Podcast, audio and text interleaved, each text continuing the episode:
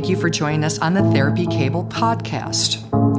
What you're about to listen to are conversations and interviews on some of the most crucial and important topics in the behavioral and mental health space. It is our mission to help remove the stigmas attached to mental health, psychology, and addiction, one recording at a time.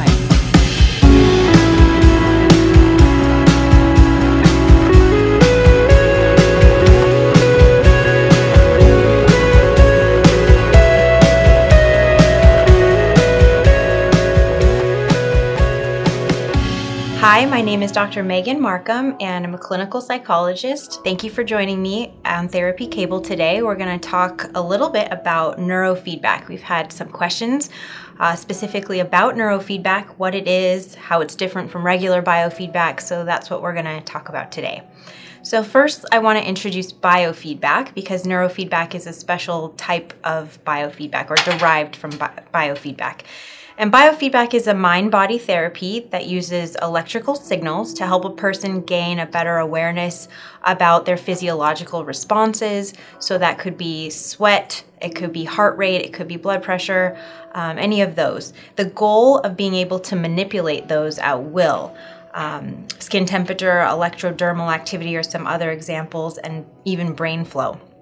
Research has shown that biofeedback is an effective tool at helping a variety of medical and psychological issues, specifically anxiety, um, trauma work, and headaches, I know for sure.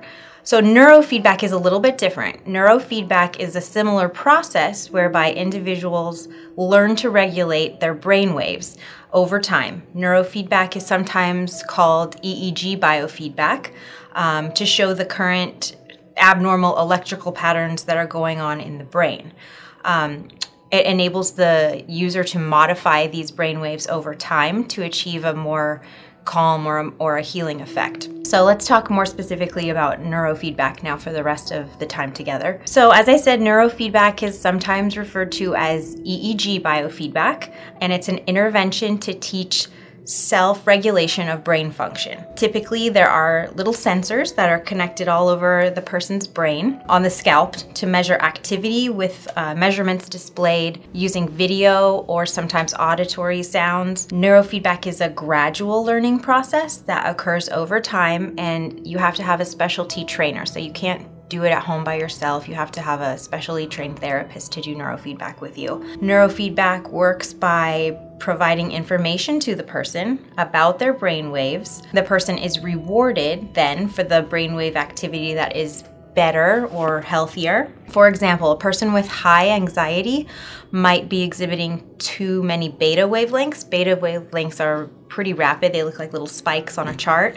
And so, if you have a lot of anxiety, you're likely to have a lot of those beta wavelengths. And so, the goal of neurofeedback would be to reshape those beta wavelengths to something a little bit more healthy. I'm going to talk more about the specific types of brain waves in a minute, so that should hopefully make a little bit more sense. There are four types of brain waves that neurofeedback um, can help manipulate or reshape. The first are beta. We talked about beta. They're the fastest. Um, they have a low amplitude and they're associated with alertness um, arousal as well as engaged cognitive activity. So, if you and I are having a conversation, beta wavelengths would be happening in both of our brains. Alpha is the next. Alpha wavelengths are a bit slower, they have a higher amplitude than beta waves, and they're associated with non arousal states, mental coordination learning and mind body integration. So, some examples of alpha would be meditation when we're in a meditative state, uh, when we're in quiet reflection,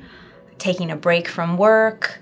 Um, or taking a walk in nature, those are all activities that would support alpha wavelengths. Theta waves are the next. Thetas are even slower and have an even higher amplitude than alpha. They are associated with memory, learning, vivid imagery, subconscious information, so dreams, um, and a heightened awareness of internal signals. These brain waves tend to be generated when an individual is performing a consistent or repetitive task, which when it is possible to mentally disengage. So if you're just kind of taking your shopping cart, going through the shopping aisles and you know, you're on autopilot, I need this, I need that, or even if you're just driving, sometimes we drive on autopilot if it's a route that's very familiar to us. These are some examples of when we'd be using theta wavelengths. The last type of brain waves that neurofeedback can help reshape are called delta waves. And delta waves are the slowest of the brain waves, and they also have the highest amplitude. They are associated with uh, deep, dreamless sleep, so not not while you're dreaming, but when you are not, uh, regeneration and healing. So the best example I can give for this is when you're in a real deep sleep, you're not having any dreams, your body's not moving. Um, that's when your your body is be in a restorative state, and that's when the th- the delta wavelengths, sorry, the delta wavelengths are are um, coming across your brain. okay, so now that we've gone through the different types of brainwaves, we're going to talk more about how neuro- neurofeedback is conducted. A neurofeedback treatment session lasts about 30 to 60 minutes. You can do it once a week, you could do it more often. Um, it's again done by a professional who acts as a, an active and a supportive guide to the process. Electrodes are applied to the person's scalp, which allow the patient and therapist to see the brainwave activity. The little signals are picked up by the electrodes and they're sent to a computer where they are processed. The brainwave frequencies are turned into a combination of images and sounds, which is feedback, and the, these are both visible and um, audible to the person. Eventually, the brainwave activity is shaped or reframed toward a more desirable and regulated performance. So you might be asking, electrodes connected to my scalp that seems kind of painful is is it painful?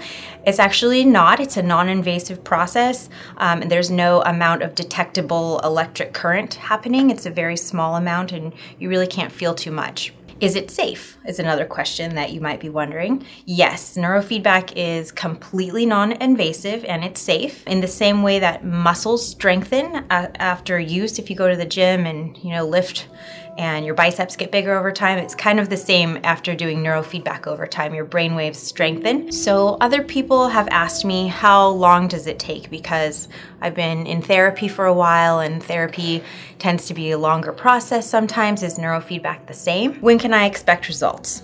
So Effective neurofeedback training typically takes anywhere from 15 to 30 sessions. Results are not achieved by everyone, but the research states approx- approximately 80% of people do achieve some benefit. So that's really very good when we think about, you know, response to medication or response to other forms of psychotherapy. 80% is pretty high. There was a study about neurofeedback and substance use disorders and 120 patients in a treatment program were studied. 60 of those patients received neurofeedback, and 60 received an extra hour of therapy. The participants received between 40 and 50 sessions, and the control group which is the group that did not receive the neurofeedback they like i said they got an extra hour of therapy so they were doing something at the same time. Anyway the results showed that the people who received neurofeedback remained in treatment significantly longer than the other group and after treatment 77% of the neurofeedback group remained abstinence from alcohol and drugs at 12 months. That's a pretty high number. Most people in recovery um, relapse often within the first year, so a 77% success rate is, is really high. And then 44% of the control group, or the, the group that did not have neurofeedback, achieved abstinence at 12 months post treatment. So, a significantly higher number in the neurofeedback group. Um, it also showed that attention was improved for the group that had neurofeedback. So, the last thing I want to talk about is you might be wondering, since we've gone over neurofeedback, am I a good candidate, or you know, who would benefit from this? So I have a couple bullet points on that. If you are seeking an alternative or a complement to your regular traditional psychotherapy, it might be something good for you. If you want to take a more active role in your therapy, it might be good for you. If you feel like you would benefit from a holistic approach, so a mind, body, spiritual, that kind of a holistic approach, then it might be good for you. If you have a hard time tolerating medication or you get a lot of side effects from medication, it may be something to look into. Clients with substance abuse problems specifically, this is my area of expertise, which is why I mention it, um, that they are more likely to abuse pharmacological medications, and so this might be a good um, alternative for them if medications can be sort of a dangerous or slippery slope. Clients who fail to respond to mainstream therapy, so you've tried maybe talk therapy for a while and it's not working, neurofeedback could be something to look into. Clients who prefer, prefer more natural um, self-regulated orient therapies the people who say i really want to do this on my own. I want to be able to control my thoughts better.